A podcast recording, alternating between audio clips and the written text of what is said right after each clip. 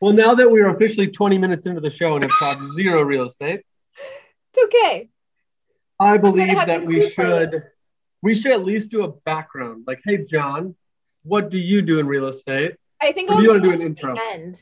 I'm going to move all of this stuff to the end section of our podcast today. Deal.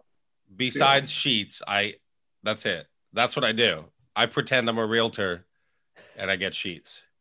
You basically just drive around to the different Sheetz, exercising your right to your membership. I have to go an hour away for a showing. I love it. I'll bring you back a soda. That's right. Yes. So, right. So overall episode, I think we're episode like somewhere like 40 something. Oh no, we're starting over because I can't keep track of the episodes because we were 35 last time. It would be 36 this time, but we are doing season two, episode one. Period. Welcome everybody to Friday. We had a half day. So like I've already had time to decompress from the chaos. So your episode's going to be a half day too, because they've been too busy chatting before the episode started. That is true. So technically half day, half episode. If you want to enjoy our banter for the first 20 minutes, I'll put it at the end. Leave it in there. We'll leave it in just because. But we've got John here from the Philadelphia area. He's a little confused on his professional athletics. We're going to let that slide so we can learn about his real estate world. And we always start the show kind of the same way, unscripted completely, as you can tell from our first 20 minutes. We kind of get a background of where you started. So you said you were in sales for a majority of your beginning career. So what kind of sales jobs were you in and how did that lead you into being an agent? Yeah, absolutely. Well, first of all, thank you guys for having me. I've had a lot of fun joking with you guys for 20 minutes, but I'll try to be serious. You don't need to be. Okay. Okay. I won't be serious. No, but I've basically my whole career has always been sales.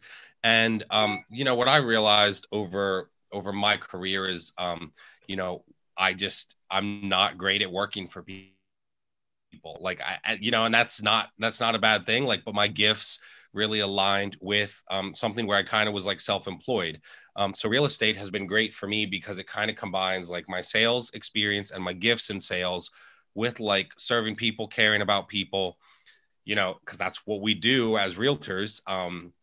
And so that's kind of what led to being in real estate. But I've basically been all over the map in terms of sales, sold, worked at Sears was my first job when I was 16 years old. So, 17 years ago. Huh? On the floor? Yeah, 17 years ago, selling tools. That was my first job. Always been since then in sales. So Sears, worked in management at Chick-fil-A, worked in banking, sold. What else did I sell? Oh, man. But I've kind of been all over the map and just, again, never really found my niche in a W-2 job. And I have a couple friends who were in real estate that I knew.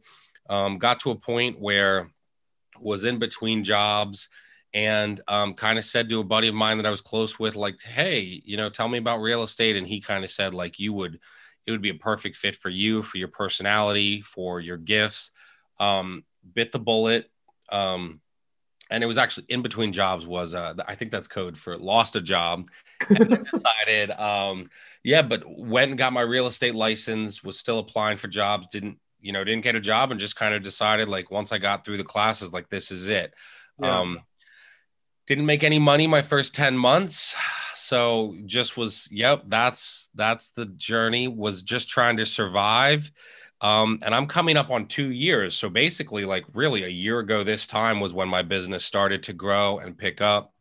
They say once you get your license, the statistics say, your first 2 years, you make like less than 20,000 your first 2 years. Yeah. I think from when I got licensed in August to like the next August. So this August will be 2 years, was about 20 grand. So, then had my first full year last year. And now this year I'm on pace to double or probably triple my income from my first my first full year last year. So that's exciting all along that. yeah, I love it. I love real estate. And so in that process, I was telling Natasha earlier, like, I'm in a mastermind community and they're kind of like, okay, what's next? What are you building? And I love real estate, love helping people. But what I learned was so many people that I trained with, et cetera, like who I got my license with, so many of them were like coming to me with questions. And I'm like, well, wait a second. We learned this at the same time. And I learned, not that I'm more advanced, I think like because of my sales background, I've picked up real estate quicker than some others. Probably. And so they were coming to me, and in this mastermind community, they're like, you need a podcast. And I was like, no, like, I'm not a podcaster. Like, that's not me. But did it, bit that bullet in January. And so we've been doing that 7 months now, gotten a lot of feedback. It's growing every month. And what I'm learning in this, especially, 87% of realtors are out of the business within 5 years. So if you can make it to that 5 year mark, you're basically almost in the top 10% of realtors, which is crazy to think about. But it, like, I think the only profession that's worse is life insurance. Yeah. I think studying to become a doctor, that could be really tough too. Yeah. But I think more of them get forcibly removed because they're not cutting it. I think in this industry, they're just like, screw it. I'm not making any money. I'm running around. I'm doing all this extra stuff. No one's committed to me. Everybody fails. They all like just get up and leave. And I'm stuck here, like out to dry. And then it's like that hopeless thing. And then you're like, well, I'm going to move on. Yeah. I can see that. So yeah, for sure. And so that's where I'm at. It's super exciting. Now I'm on a real estate team. Now I kind of do all the coaching and training for the team, all the social media. And I've really kind of like, my niche is like, I don't know if mastered is the word, but I've just learned. So basically, like, a lot of your business comes from your sphere of influence and people, so that's probably like half my business. The other half comes from social media. And I'm not like, that's not selling anything. That's like, I don't pay for anything. That's like using Facebook, using Instagram. Can you pause? Marcus, are you listening? Nope. I'm having connection issues. Oh, okay. Oh no, I'm so intrigued. But half my business, yeah, Instagram, Facebook and Instagram stories. And now it's actually really cool. Like, it's just kind of like my next step. And what I've been building is like the podcast is growing. And I actually just found out a couple of days ago, my podcast is in the top 10% of podcasters worldwide. Now that, like, woo. Thank you. And I mean, I'm just saying, that's like, amazing. There's 2.5 million podcasts. So like, that just means I'm in the top two, but I think, and one of the cool things, I think, we're not, but I think one of the cool things about what you guys are doing and like anyone that does a podcast is just, it's about consistency, right? Like if you're just consistent with it, it will grow. So I've seen that. And actually now what I do as well on the side is, I'm building something now. Is it a course? Is it a membership? I don't know.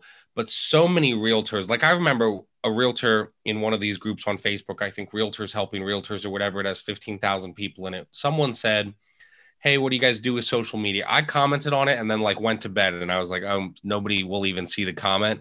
I woke up to like 35 Facebook messages and like 40 friend requests. And I was like, holy cow. So literally within 48 hours, someone in my mastermind community is like, sweet, you're building a website. You're putting a Calendly link in there. You're going to offer free 15-minute calls to people to help them with social media, because whatever you build, you don't really care about the money right now. You care about like, there's people that really need help with social media. And so that's like the last 3 weeks. And I didn't even plan it. I didn't even like, and all within 48 hours. And so it's really interesting because like, as I talk to realtors, I'm learning like if they can just master social media, like it will change your life, change your business. 100%. I'm on board with you.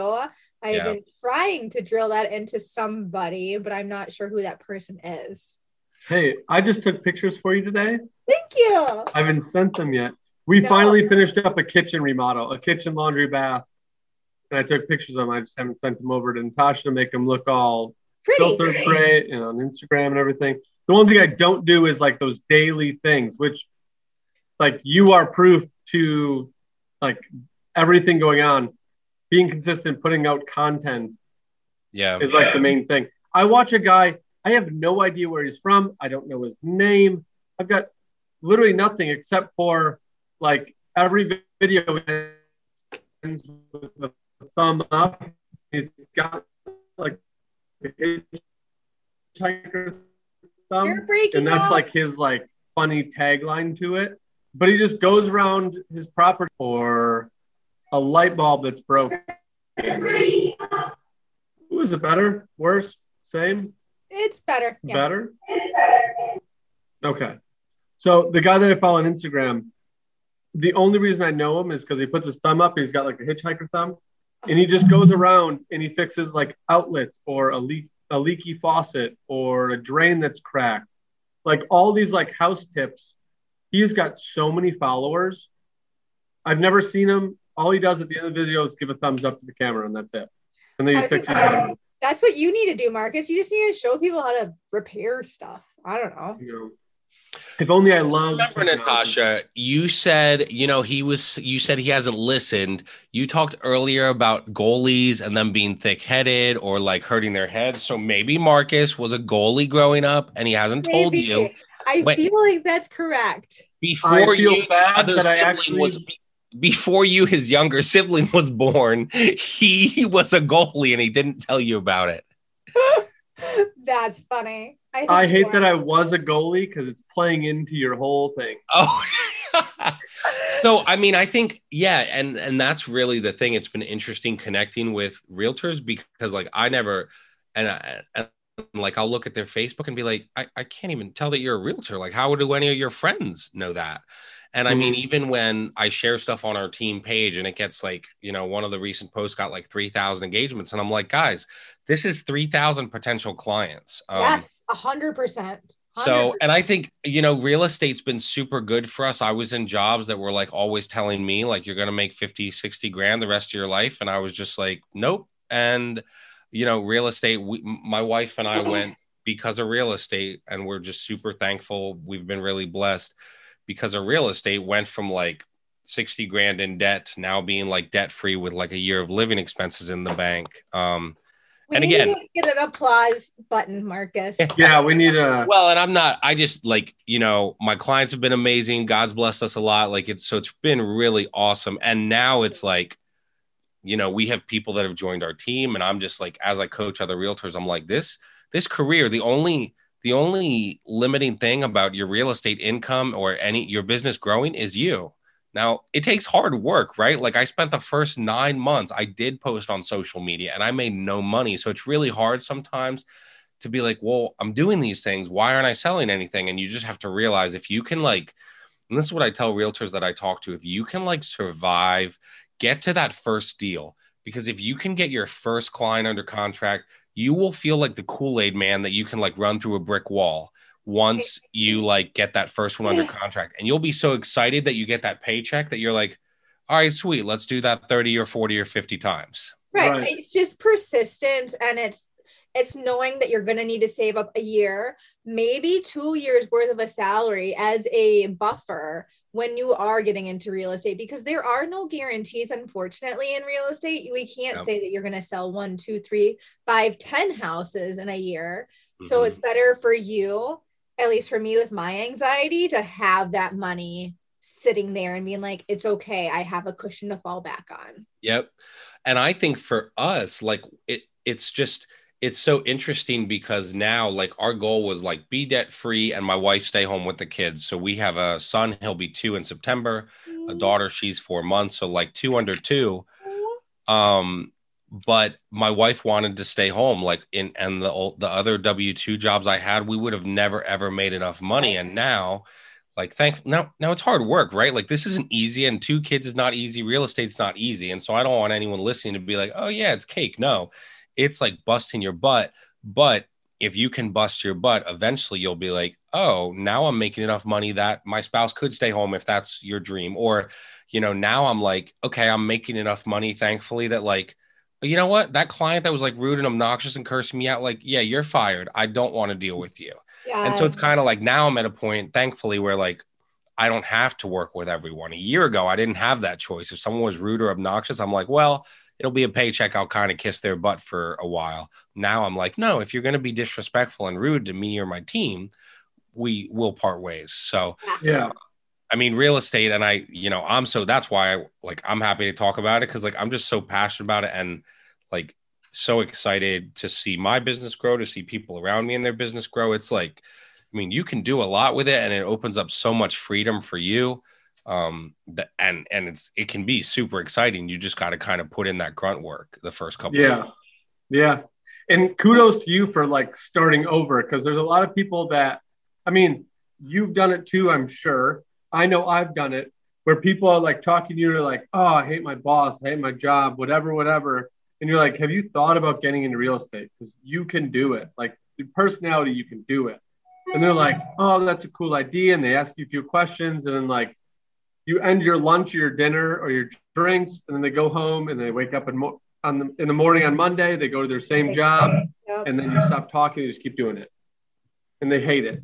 Yeah. So like at least you took the step into like, okay, someone talked to me about real estate. Yes, your back was against the wall because you were in between jobs, like you said. So like something clicked. What was it that pushed you to say like, this could flop or this could go very well, but I'm jumping in? Yeah, that's a great question. I think, so I was, the job where I lost was at a local bank. I was applying for all these other bank jobs. And I'm like, wait a second. So like a branch manager is going to make like $60,000 or 50 or even 70. And I'm just thinking like, well, wait a second. That's not really enough for my wife to stay home anyway. Right. Yeah. So like, for my wife to kind of stay home, I'd have to make like six figures or close to it or get to that point. Just now it's not like we're living like frivolously, or, I mean, we're pretty frugal and we, you know, have a modest house for, you know, where we live. But I just was like, well, you like, you know, I'm very passionate about like, you shouldn't like just work a job that you hate to then like, you work till you're 65 years old and then like you have a couple years and then you're dead. No, you know, it's funny that you were talking about your house and stuff, because my husband and I were very, I bought this house before I met my husband, and I bought it in the process of divorce. And I was like, well, I like this house because it's small enough for me and my son. And it was the least expensive house that was up for sale at that time that was livable. And so I was like, well, no matter what, even if like my finances are really bad that month, because at that time I was owning my own business and I didn't know what my finances were going to look like. I was like, even if my finances are bad this month, at least my mortgage is covered. And I think a lot of people buy big, like bigger houses and more than they actually need, in thoughts of, well, we want to keep up with the Joneses. We want to be able to show everybody that we have this, this, this, and this. And it's like, I wish people would just take a step back and be like, what do we really need? Do we need the 5-bedroom house, or can we get away with a 3-bedroom? You know, like, it's just so funny to think about, you know, what people really want. And like, even when my husband and I were buying our forever home, we're like, you know, we really don't need that much space. Like 3 bedrooms is plenty, and 1,200 square feet is more than enough. So. Yeah. Well, and it's just, it's kind of funny too. Like we followed Dave Ramsey's principles to get out of debt. And I know some people like love him. Some people hate him. I love him. In terms of like real estate, you know, I'm not coaching my clients to get a 15-year mortgage. I think, you know, maybe get a 30, try to pay it off in 15, but don't. Exactly. That's what we're doing. Yeah. But I think like one of the things he says is that people buy things they don't need to impress people they don't like. And I think that's so interesting because like, you know, I drive a 2013 Chevy Cruze. It's been paid off. We just bought my wife like a newer to her SUV, but it's a 2007. We paid $10,000 cash. Like a new SUV for her to have for two kids is $70,000. And I know people doing it. Yeah. Like I was at 20, when did I meet her? And my come to Jesus moment when I I think I was like 24 years old and I was driving around like a Cadillac CTS at like $500 a month.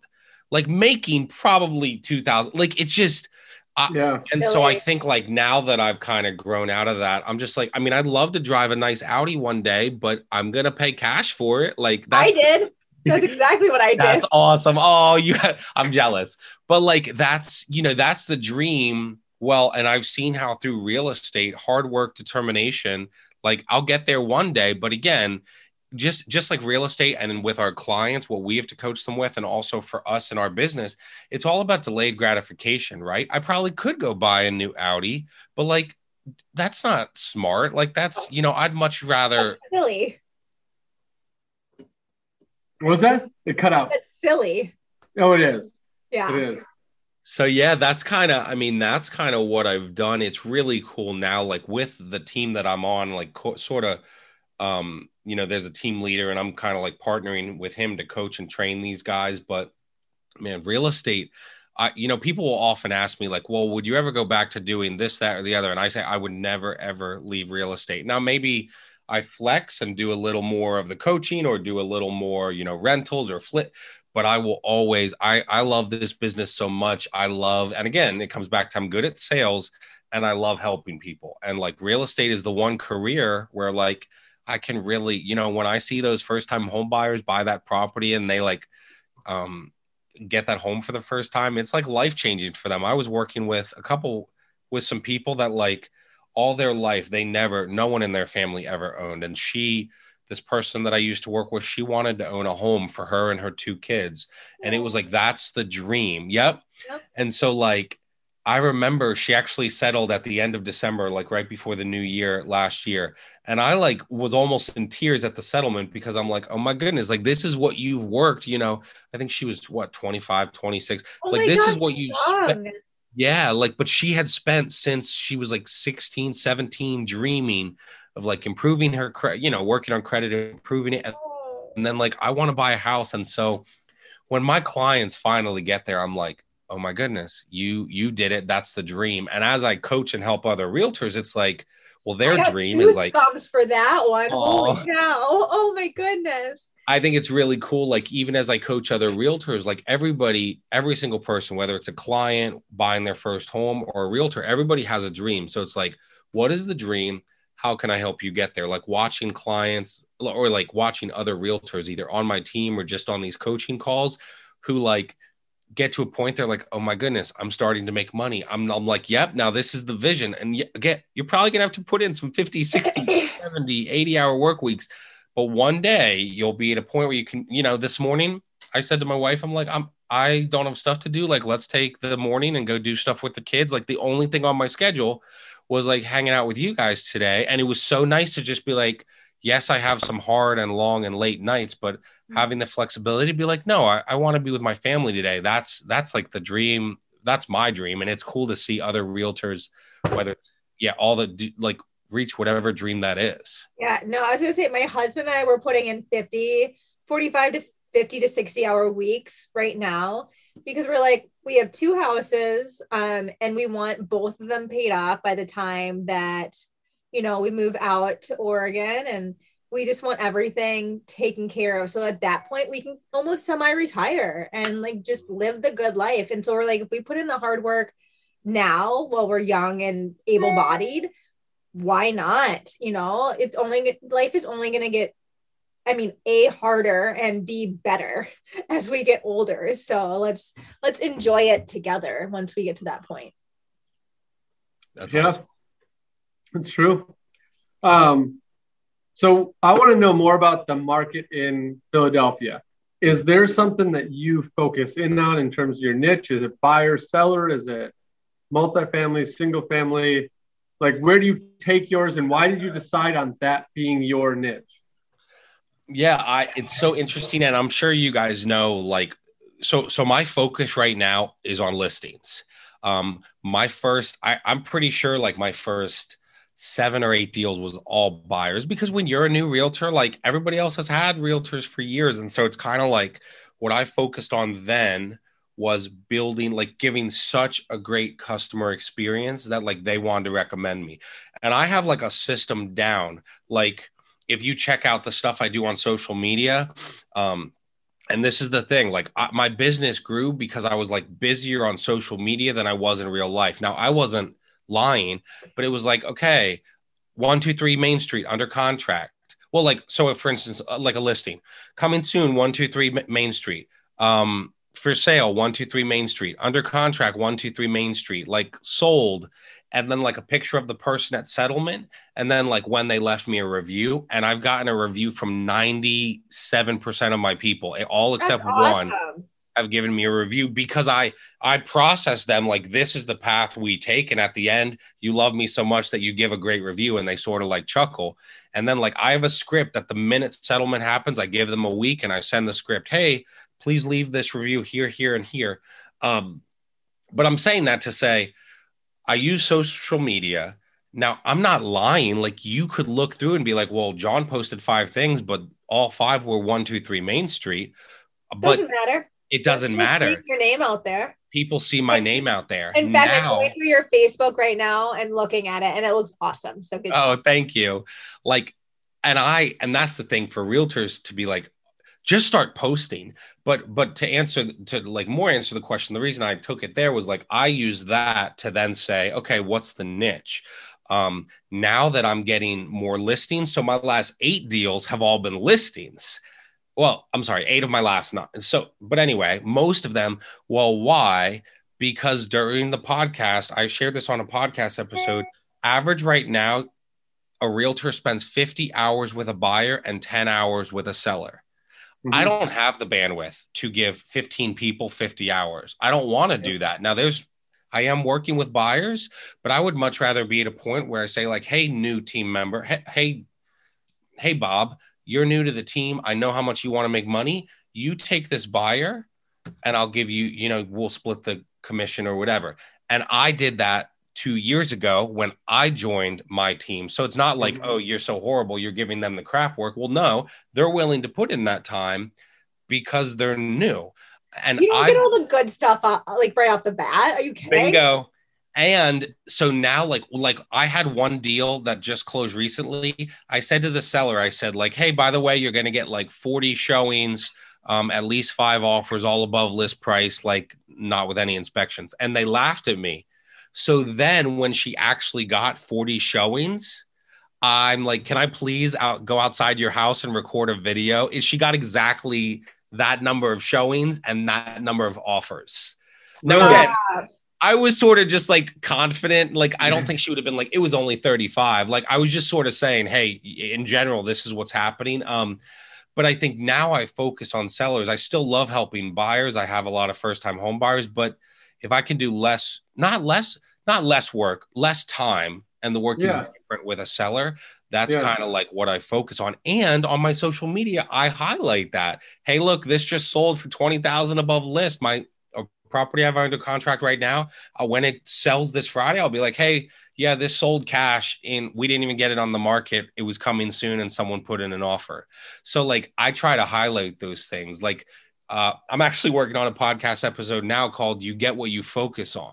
And so like, well, if you just focus on like, you have, first of all, you have to have something to focus on. So focus on something. And for me, I'm focusing on sellers because in this market, I just can't do 50 hours with all 15 or 20 buyers I'm working with. So yeah, no, it's true. And I got to a point, like, I feel like every realtor that's been in this has gone through the same sequence. So like when I started, I was like, give me literally anything. Like, they're difficult for you, give them to me. I can deal with difficult.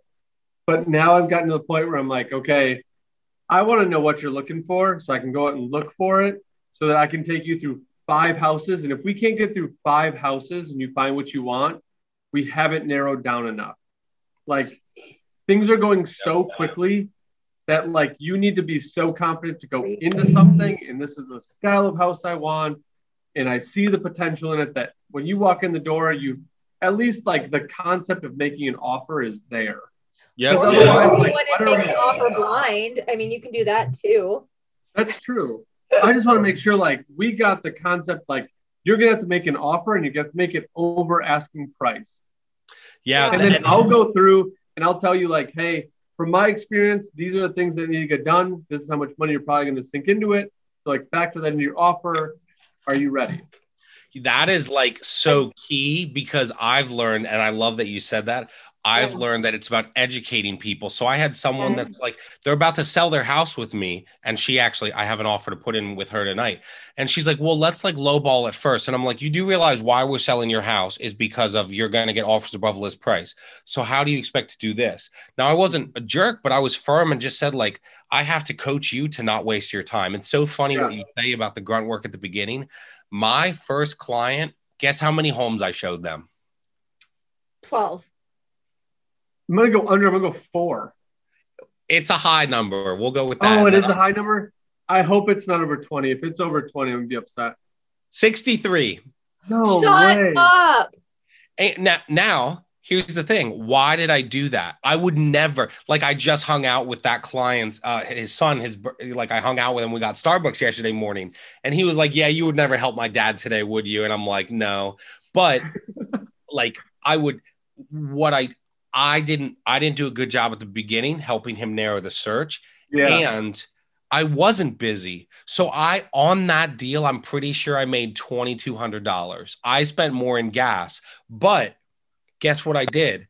I got a review. I went down and got a video interview. I hired a videographer to interview him because I knew of all the clients, he would be like raving about me. In the video interview, he at one point says, John will outwork every other agent. Boom. It didn't matter. Like, that was worth 63 showings and only making $2,000. It was, because now when I talk to someone on social media, I have a Dotloop. I have a Dropbox folder with all my client reviews and my client video interviews. And I say, here, check this out. If you watch that video with my client Stan and you don't want to work with me, like, you're just missing out. So so it was worth it. It was worth it. Now, I couldn't do it now because I don't have the time, but then I didn't have anything going on. So I wasn't going to be like, no, I'm not showing you that house. I said, like, yes, sir. When do you want to do it? And so I think like, for new realtors listening to this, like, again, kind of like you're saying, you'll do things at the beginning that you won't do 2 years later. And that's not bad or rude. It's realizing, well, you get better at coaching them to about the market and their specifications. And you'll do some things at the beginning just to like build that reputation. I've always said, you know, my wife just said to me, she's like, when are you going to stop buying like really expensive gifts for your clients? Cause I told her it was like the first 20 or whatever. And I'm like, yeah, but now I like doing it, but I spent a lot of money, dinner, gift cards, signs, like I would buy them a like $100 gift and then take them to dinner to celebrate. Aww. Well, why? Because I wanted to create that amazing experience where they wanted to recommend me. So I probably put out, what do you say? That bond that like, hey, oh my God, you would not believe how above and beyond what this guy did for us. It was extraordinary. And that's the thing. This is the funny thing about real estate is because we all do it. We could be like, this is the hardest job ever in the world. The other part of it is like, it's almost the easiest job in the world. If you can like be nice, answer your phone, you're better than like 95% of the realtors out there. Yeah. And so it's kind of like, it's not rocket science. It doesn't mean it's not hard, right? Like it's easy to understand, hard, but it takes a lot of work, but like the principles aren't that difficult. Yeah. Once you get the principles down and under your belt, you understand them, just communicate really well and follow through. I joke with people. When I started in the business, I said, if you don't hear from me in 2 hours, I'm dead in a ditch, call 911. You would not believe how many realtors I've called, because I have to call realtors on a daily basis for my other work that I do. About 99% of them don't answer their cell phone. It's like absolutely ridiculous. I'm like, how as a realtor do you not pick up a cell phone number that you don't recognize? Because I'm always that's a sale. Code. So I answer it. Yeah, that's a sale. Yeah, I'm like, I might be calling you for something completely different, but you don't know my number. So how about you just pick it up? I always think it's someone trying to buy a house for me and then they want to talk to me about my car's extended warranty. Yeah, right. That's pretty much. I'm like, I'm the extended warranty person when I'm calling, but you should still be picking up my call. That's true. And I feel bad sometimes. I like me just being on the job site because I'm not an agent first and foremost. Like I do house flips and property investments. So like that's my main thing. So I am in a thing where I am super selective with clients I take. So one avenue that me and Natasha have been doing is probate listings. So like we're hitting the listing side hard with that.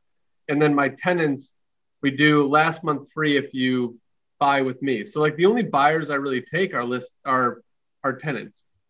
So it works easier for me because like I know when they're moving out. So like I can do my accounting of when I can list that apartment for like rent again. Like it just flows a lot better. So I figure like I'll lose income on a rent month, but take the commission on the agent side. So like there's a whole like mental side behind it. That's awesome. I get super, super picky. And when I get the brokerage that I work for, they've got a whole software system that like you can call people that are online looking for homes. So like you can call them and say, hey, I saw you're looking at 123 Main Street. Wanted to see if you wanted to pick up a showing. The things that I go and I talk to them about, like there are some meetings that I walk out and I'm like, hey, I don't think we're a great fit, but I can refer you on to somebody else. Because in my head, I'm like, that's way too much time. They don't know what style house they want. They don't know what area they want to live in. Yikes. It's super frustrating for me because I'm at the point, not in my agent side, but in like my full time, like I don't have the hours to do it, like you were saying. So I think for all the new people getting into real estate or getting into the agent side, like what John was saying, take everything that you possibly can in the beginning, at least for knowledge. And then you can taper back where like that took way too much time, or why did that take so much time? Why did we look through 2-story homes, ranch style? Like which one did they want? Because you could narrow down half of the homes from there. And they're like, do you want open concept? Do you want 3-bedroom? Do you want 4-bedroom? And then like just narrow down. And I feel like you're going to get so much further with less time spent. That's like the main 100%. Thing. I mean, and I think it helps too when you have like couples or individuals who come to you and you're like, and they're like, okay, here's my list. And I had one realtor that I worked for who like legitimately like wrote out like a Google Sheetz list. And he's like, okay, here is this document. I'm going to give it to you. You're going to fill everything out. So at least that way you have an idea of what they're looking for. Right. And that's the one thing that, because me and Natasha worked for a brokerage before and they had like a buyer's guide where they could like write down what they were looking for. Mm-hmm. Works in theory, but then when you have a husband and wife in here and the husband wants colonial and the wife wants Victorian and one wants country and one wants city. And you're like, well, pick one. Because like you can't have a house in the city and the country. Or you can just buy two houses and get double the commission. So that'd be good too. I'd be fine with that too if you want to. I think that's a great point. It's really about guiding people. And when I have conversations with clients, like some of those are hard, but I'm like, I'm not trying to max you out of your budget. I can realistically show you that this house is going to go for this. And I don't want to waste your time. Like, yeah, I don't want to waste my time, but I want them to see like the best use of my time is like honoring your time, honoring my time, honoring the seller's time, and honoring the listing agent's time. Because like, if you treat people the right way, I think it's going to come back to you. And so even this person that I was working with, I'm like, I mean, I'll write it under list, but I need you to know that you're not going to get this. And like, we need to, like, it's kind of like guiding your clients to have realistic conversations and realistic expectations about like the market. Mm-hmm. Yeah. So we're getting close to our hour, well, our 40 minutes because we missed 20. That was your fault, not mine. I know it was my fault. What is something, John, that you did in the beginning that you feel was worth it, that got you to like where you're at, that you would say, like, if you're getting into this, do it. It's going to suck so bad, but do it. Just do it. Yeah, I mean, I know I'm like kind of beating a dead horse, but I mean, it's all social media. You know, I think at the beginning, I was just like, well, why am I doing this? Like, nobody's responding. Nobody's commenting. A few buyers and sellers that I'm working with now, someone actually just left me a review that they were like, I was following. So I sold this girl's house and I went to church with her 13 years ago. I have not seen her since, but she followed me on social media. When they were ready to like move to Texas, they reached out to me and were like, hey, can you help us?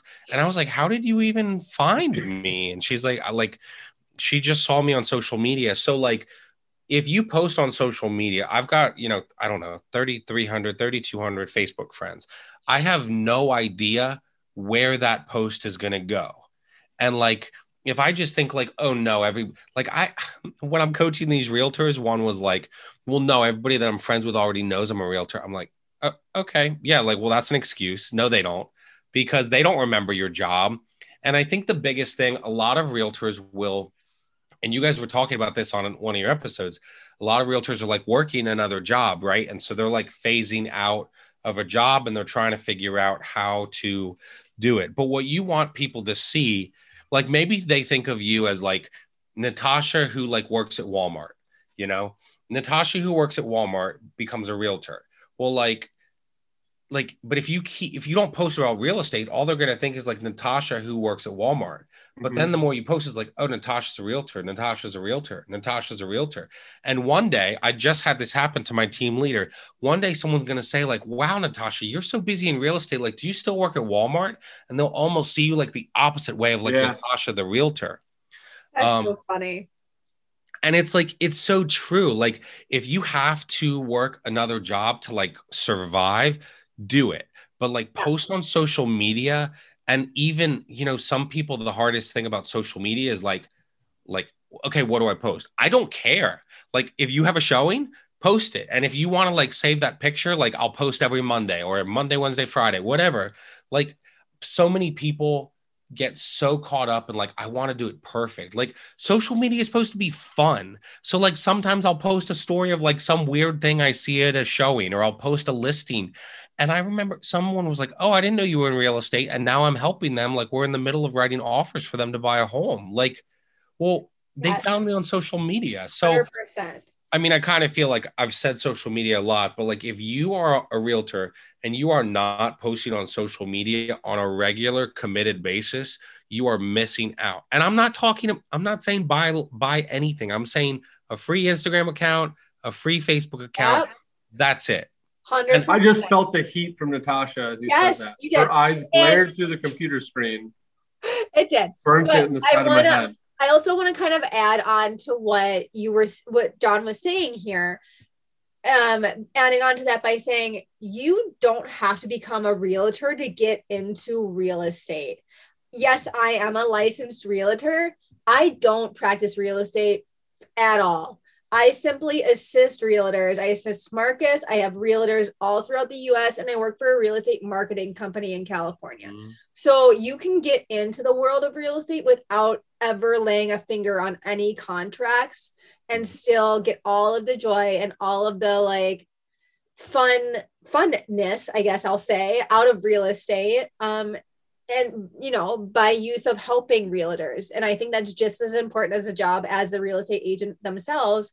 I mean, I might not be writing the contracts, but I'm assisting in every way, shape, and form through different spectrums. So, yeah. I love the work you're doing, Natasha, too, because like so many realtors need that. Like, I think the biggest thing for realtors is like they get started and they're like, I don't know what to do. And then your business starts growing and you're like, crap, I don't have a CRM. Crap, I don't post on social media. So if you start that stuff from the day you get your license, you will have much more success. Yep. And I'm just going to put a little, what do you call it when you recommend somebody? I'm going to put a little post in there for them. Upwork.com is great for finding real estate assisting jobs. It's a freelancing website and you can find anything you want in real estate on there, whether it be a transaction coordinating position or cold calling or just being a virtual assistant or social media marketer. You can do anything in real estate up there. Mm-hmm. That's awesome. Yeah. I love it. Worked for me. And Fiverr. Fiverr is good, but they're cheap. They don't pay well. That is true. So if you're on the user side, Yes. Fiverr. Get Fiverr. That's right. Yes. If you're on the user side, absolutely. Fiverr, 100%. If you're on the opposite end and you want to actually make money, don't use Fiverr. Use Upwork. Yeah. Oh, my goodness. Knowledge drop. Well, we are 5 o'clock here on Friday. One more question. Yeah. We need to know John. John, what has been your favorite DIY project to date? Oh my goodness. You're on social media. Let's see what you do with your hands. Guys. Okay, wait. I built a deck at the back of my house. Oh, there you go. I was so worried that I've never done a project. Guys, I barely own a hammer. But I did. My brother-in-law was getting rid of like this decking and they were going to throw it out. They gave it to us. So we built like this 18-foot deck and put French doors in our back. Lovely. Out of our dining room. Oh my gosh. Yo, my heart is beating so fast because I was like, if I've never done a project in my life, what am I going to do right here? It's going to be so awkward. But I had one. That deck's a bigger thing. My husband had to go onto YouTube to figure out how to paint my son's room because he had never lifted a paintbrush in his entire life. I should have said something funny. Like my favorite DIY project was that time I actually made mac and cheese and didn't burn it. Boom. That would work too. That would be okay too. Your wife would appreciate that one. Yeah. I changed the paper or the toilet or the paper towel roll once in the kitchen. Brand new. Look great. What was your favorite do-it-yourself project? I got out of bed today. I did it myself. Yeah. Congratulations, all of you. I am so proud from the bottom of my heart. That's awesome. This has been the funnest podcast episode to date. So you kicked off our new season of podcast with a bang, and we are most definitely gonna have to have you back on again. I want to come back because you guys are hilarious and we can just laugh. We don't even have to talk about business. And like, I've got to have you guys on my show sometime. Yeah, for sure. We would love to. We definitely will. Oh my God. I'll throw a penguin plug in for you. Definitely the Sidney Crosby of season 2 so far. Just really, he's going to get to Jersey. This is bad. I love this guy. He cracks me up. Holy crap. Oh. You came to work season 2. And the penguin's hat. Oh, there we go. Love it. It looks weird with a maroon shirt, but whatever. No. It works. I'm coming on like Marcus, and I'm going to be like the BA guy with the backwards hat. That's me. Right. So I feel like season 2 is time to unveil the craziness. So I don't usually wear... So I played baseball, so I wore hats through it. But now I started to grow my hair out long. And if I don't do my hair in the morning and I go to the job site, it's chaos. That's fine. So like, that's the only reason I wear hats these days is because my hair is just chaotic. This is my hat I designed. It was an abandoned dunes hat. So Oregon with your little PGA tour flag in there. I like that. That's awesome. Better than the penguin's hat. Love it. At least I don't have a Brett Hull jersey. Whoever that person was, you need to say, this guy was talking about your Brett Hull jersey. There we go. All right, Mitch, right? That was Mitch. Yes, it was. Yeah. It was Mitch. So, we are going to end this episode with hats on, flags hanging high. Life is good. Thanks, John, for going backwards with me. I appreciate it. You're welcome. Guys, thank you so much. It was an honor to be on today and talk to you guys. Well, we will have you on again. We've got more questions on the real estate side. We'll just have to we'll do 10 minutes of just whatever and then 50 minutes of real estate stuff. Yes. By then, I hope that I have an unlimited fries subscription at Sheetz. I want you to have your fries and your drink for the next episode. And if you don't have it, I'm going to doubt that you even enrolled in the subscription. And I'm going to out you on social media. I think I'm just going to buy you a month's subscription to the fries when you come on next time, just as like a courtesy, as a thank you for coming on. Here's your subscription for the month. You know, it's a bummer because my birthday was in June next year. I know all I'm asking for is Sheetz gift card so I can drink drinks and fries. My Sheetz account balance will have like $400 on it, but whatever. I can eat forever. I'm prepaid for 4 years. We're good. Guys, it was an honor to be on. Thank you so much for coming on for season 2, episode 1, because this has been stellar. You're so welcome. Thank you so much. We'll get you on again. Enjoy the Northeast. We'll talk to you soon. Oh, wait. We need your contact information for all of our viewers. Oh, well, now I have to be professional. Whatever. I don't care. Yeah, so if people, and again, like, even if one of your viewers is kind of interested, it's completely free. I'm not asking anyone to pay anything. Like, I'm just kind of trying to find out the pain points for realtors on like what would help them, or just, you know, business in general. Like, they can go to my website. Oh, I'll have to spell it out if people are just listening. We're going to get it. We're going to put in the info. There we go. So my website is just johnchookman.com. And they can also check out my podcast. They can check out my podcast, The Real Estate Survival Guide. It's all over Spotify, Apple. I like that name. Thank you. I love that name. Yeah. Just look for the really big blue cover with a bearded guy that looks like this ugly dude, and that's my show. This is like the silhouette of you, isn't it? Honestly, if I'm on again, I'm going to make like, wait a minute, guys, you can't end this yet. I'm pretty sure I have a virtual background of my face. Oh, yeah, I do. That's what I'm talking about. Wait, where'd I go? Yeah. Wait, I get myself in the picture. There it is. That guy looks so much better than me. This is like, I need the next show that to be the full background. Everyone's screen. But I need someone good with Photoshop because I want them to like make the mouth move while I talk. Can they do that? I was going to volunteer for your Photoshop, but when you got that intense, I was like, nope, I'm gone. So everyone needs that backdrop next show. Yep. I can do whatever, guys. I got backdrop. This is real estate. Anyone watching, this is real estate. Yes. This is fun. Around the house with your cup of coffee. Absolutely. So if you want in on this, like our pages, follow the podcast, you're in. Yes. If you want your life to be like my backdrop where this is fine and your house is on fire, please become a realtor or get involved in flips or marketing. There's never any fires. Marketing too. Marketing is 100% that.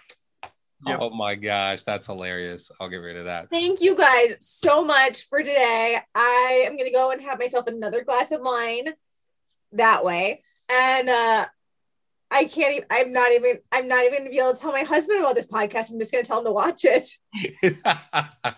Guys, thanks again. I really appreciate it. Until next time. Have a good weekend, guys. Hold on. I thought that was a White Claw at first. Well, it's close enough. The Costco version of a White Claw. Wait, Natasha. What, like, you can go grab whatever. I can sit here and talk hockey with him since I was listening to the episode about the guy with Brett Hull jersey in the back. Just don't get me started on the Dallas Stars, please. No, I'm good. I'm a Penguins fan. Is that okay? Well, as long as you don't like Crosby, then we're good. I should pull my Crosby shirt out of the closet. I'm going to let you two talk. I'll be back. Deal. I appreciate Crosby for the scorer that he is because he's an unbelievable scorer. That's just, I believe, where his game's at, the scoring. So if you're comparing Ovechkin, which is the comparison, Ovechkin to Crosby, you're comparing two different people. Yeah, sure. Like, you got a grinder and you've got a scorer. So, like, I don't know what to do. I don't think Crosby is as, how do they categorize him? Like, delicate. I don't think Crosby's as delicate as people say he is. He's not going to go looking for a fight. That's not his game. So that's fine. He likes getting under people's skin. So I'm actually where I live. I was so I'm in Lancaster, PA, which is like right near Philadelphia. There you go. There you go. All I have is a Pepsi, guys. That's lame and boring. Hey, well, you can say some Pepsi with vodka in it every other week. What's that? Oh, she normally is alcohol, and you're like just sitting there with a soda. Well, like we're trying to do like the happy hour, everything. But I've for the past like what 7-8 episodes that we've been doing it. I haven't been drinking because I'm usually like on site and I get off and I'm in my truck on my phone or like doing something or I have something right after that I can't bring. But because it's my girlfriend's birthday, so we're going out to dinner after. Happy birthday! I'll let her know. I've scheduled nothing the rest of the night, so I'm like, well, I might as well steal one of yours. And it wasn't like I got to pick which one I wanted. It was, hey, which one? Yeah, which one? It looks like grapefruit. She's like, I hate the grapefruit. And I was like, okay, well, I know what I'm drinking on the podcast. You're such a good boyfriend, Marcus. That's hilarious. Picking up scraps. That's what my husband would do too. He'd be like, what one don't you like, Natasha? All right, fine, give it to me. Yep. He would chug it. So that's where we're at. So you are closer to Philadelphia, but not a Flyers fan. I know. So I was dropped on my head a lot as a kid. So I am a Phillies fan and Eagles fan. But then I'm a Penguins fan. So like people that live in they're like, you suck. You can't be a Philly. And I'm like, let me do my thing. Like, leave me alone. Like, so I grew up like, and I wasn't super into hockey, but like when I watched hockey, I watched like, you know, Mario Lemieux, Jaromir Jagr. Like those are the guys. I know who Mario Lemieux is. I had ex-boyfriends that were hockey players, goalies. So they were nuts in the head. Yeah. Did you say bullies or goalies? Goalies. They were nuts. They were nuts. Who won hockey puck smacked at their faces? He did. So that's hilarious. You know what I'm talking about. I do. Yeah. I do. So yeah, I'm closer to Philadelphia, but nice. That's hilarious. That's the same as catchers. Yeah. Sure yes. Is. Totally. Played hockey, but my main sport was baseball, and the one position I'll never play is catcher. We do not have to talk about real estate at all this whole time, really. Just sports, 24/7. Yes. And then we'll get a little touch of real estate, but then we'll be like, that reminds me of an analogy that I can make to sports. Well, hey guys, at least I got to intern with the Baltimore Orioles, so I was their photographer for a year. Does that count as something cool? Right? That's so interesting. To go into Camden Yards. Yeah, Camden Yards was the best place ever. I did photography on the side for years, so that's so funny. We have more in common than we think. In fact, I had one dog named Camden, and I had one dog named Kakis after Nick Markakis because my dad's name was Mark, and his name was Kakis, and my mom would always yell Mark, and then we just yelled for the dog, Kakis. Oh, that's hilarious. That's hilarious. He's a good dude. I met him once. He's a really good dude. I'm sure you met him tons of times. Oh my God, just a couple of times. But I got to ride in a limo with Ramon Hernandez, and Miguel Tejada is hilarious because he put a jersey on backwards in the locker room because I accidentally put my shirt on backwards. So he wanted to look like me. Miguel Tejada, that's a throwback. Yeah, I know. That just put some age on me. Thank you. I met Miguel Tejada when he was playing for the Astros when Zambrano threw his no-hitter against him. Oh, cool. Yeah. That was like a surreal day. Meeting Zambrano the day he throws no-hitter. Yeah. And then Miguel Tejada, he's like a veteran. Everybody knows him. And then I unfortunately met Hunter Pence. Okay. So, I love baseball. Wait, what's wrong with Hunter Pence? He played for my Phillies, and then they traded him away. There's a lot. We only have an hour for the show. So we'll have to do episode 2. I will go in depth of what I hate about Hunter Pence. We can have him come back on and you can just dig in. No, your show needs to be inviting all the sports people he hates. So Brett Hull needs to be on. Hunter Pence, who you got? All right, who else? Who in the NFL do you absolutely hate? I respect Tom Brady, but I hate him. All right, so Tom Brady. I knew. I was like, somebody's going to hate Tom Brady. Yeah, he just... And like, it's funny because he went to Tampa and I was like, Tampa's going to win it. And I thought about putting a bet on him. Like right when they got him, Gronk's in Florida. He's coming back. Can we pause for a second and talk about the Bucks and their awesome victory? Yeah. Heck yeah. Yeah, your 76ers didn't pull it out this year, unfortunately. I'm actually a Spurs fan. Like I said, dropped on my head as a kid. I don't know. I'm all over the map, guys. You must like the Bucks because we are literally the younger sister of the Spurs. No, the Bucks. Yeah. Congrats. Yeah. The best part about you guys winning the NBA Finals was watching Giannis order 50 Chick-fil-A minis in the drive-thru, and then telling the Chick-fil-A worker, like, can I put you on video? Which was so nice to ask. And then she's like, yeah, sure. And then he's like, okay, 150,000 people are watching. And she was like shocked. And it's like legit. Like when she found out later, like, yeah, you just served Giannis 50 Chick-fil-A minis. I like how she had no idea who he was. She had no idea. Well, he was in a mask. So like that. Anyway, but still, like you put a mask on a 6'11" guy and you know that he plays basketball. Could she see how tall he was in the car that he was riding, though? Probably not. That's my question. In his little Yaris. Oh my God. We were listening to stories about him the other day, and he's in my heartstrings. I want to like shrink him down and put him in my pocket as like my little pocket pet. Are your pockets 6 feet 11 inches tall? No, though? I want to shrink him down. Just that's hilarious. He's a good dude. The reason I'm saying that both head coaches in the finals came from Popovich. So like everything that those organizations have been doing is pretty much modeling what the Spurs have been doing, which I love. I don't like the NBA whatsoever, but I watched the 4 games that the Bucks won.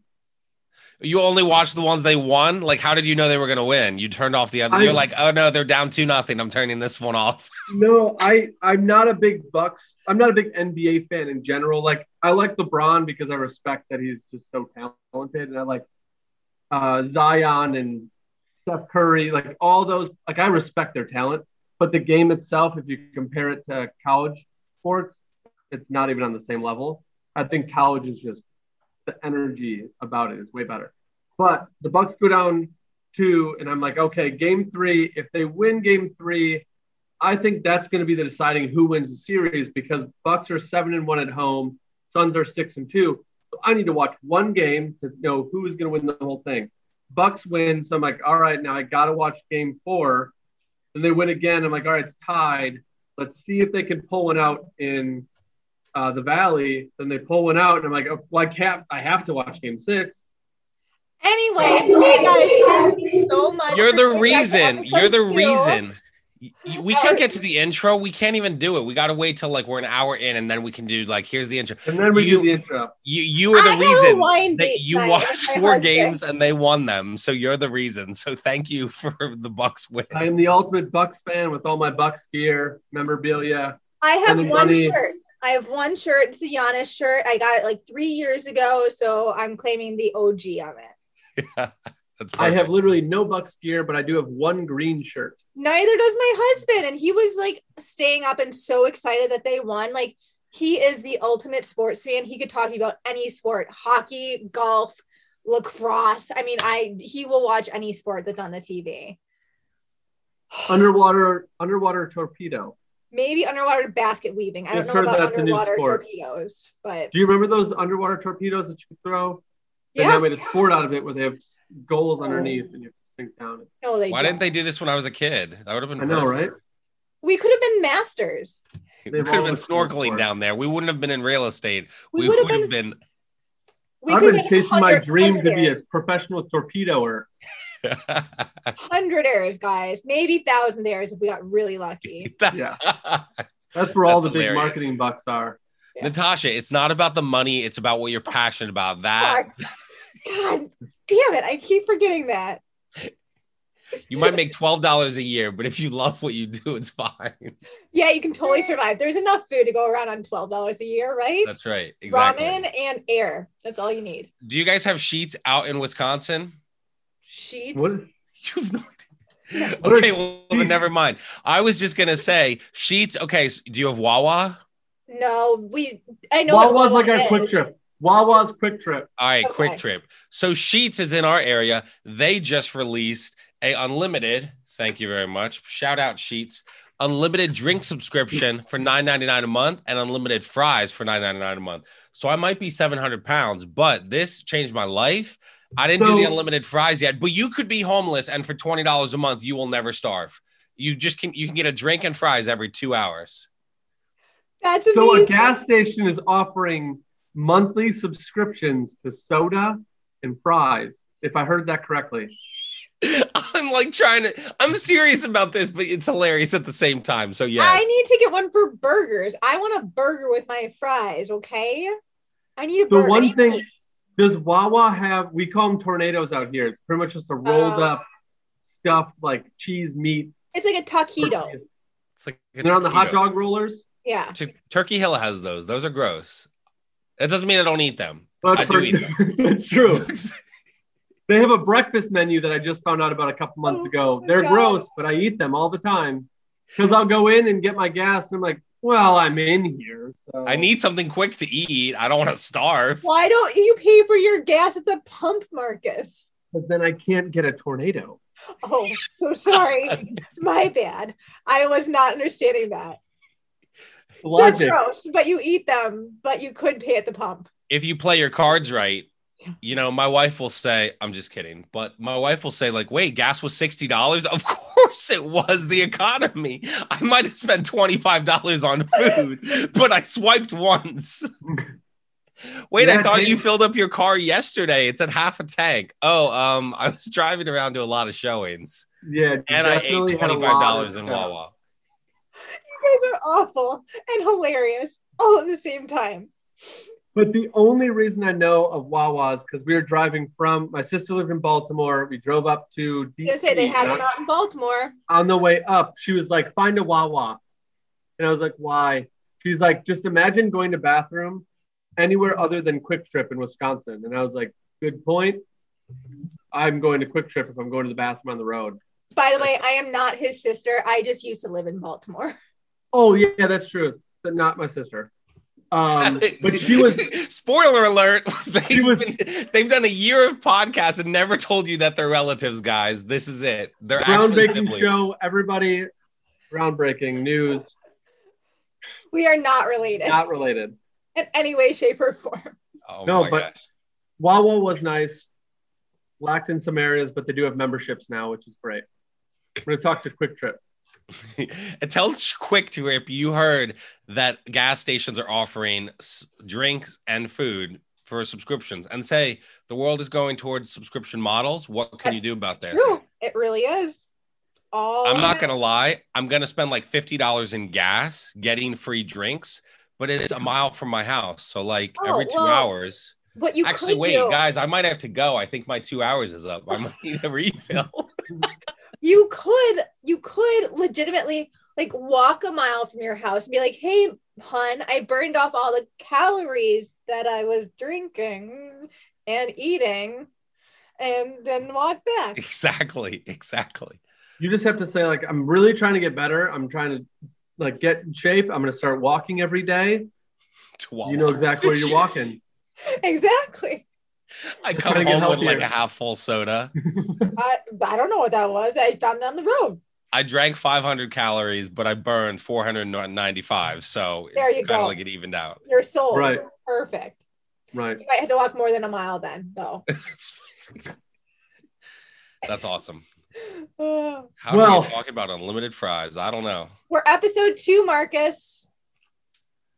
Episode 2 of season 2. Season 2, episode 1. Oh my gosh, I'm the first season. Well, I should have known that because you said the last episode was your finale.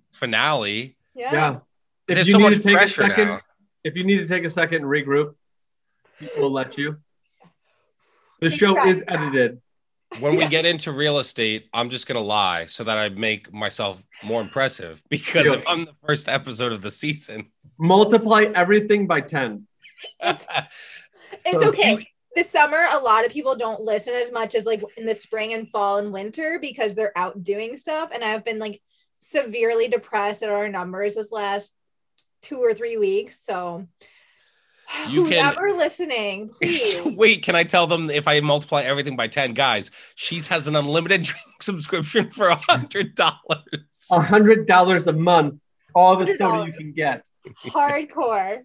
I don't know what kind of drinks we're talking about for $100, but I would need like something with alcohol in it. Thanks. Yeah, I'm sorry. I think it's soda and slushies, but oh well, slushies might work. Slushies I could do, because then you just pour the vodka in the slushie and you're fine. Sheetz also sells shots in little things, so you can buy the unlimited drink, get the shots every time you go in. Boom. Little oh my god, that's so funny. I love it.